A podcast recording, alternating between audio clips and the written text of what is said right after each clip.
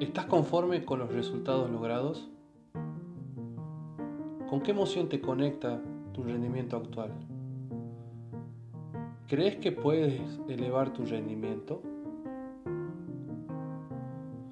¿Cuántas preguntas al día nos regala la mente, no?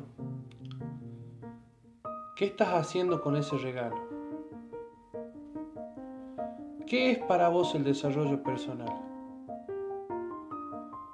Soy Martín Correa y te doy la bienvenida a mi podcast Primeros Pasos, el arte de formarse para formar.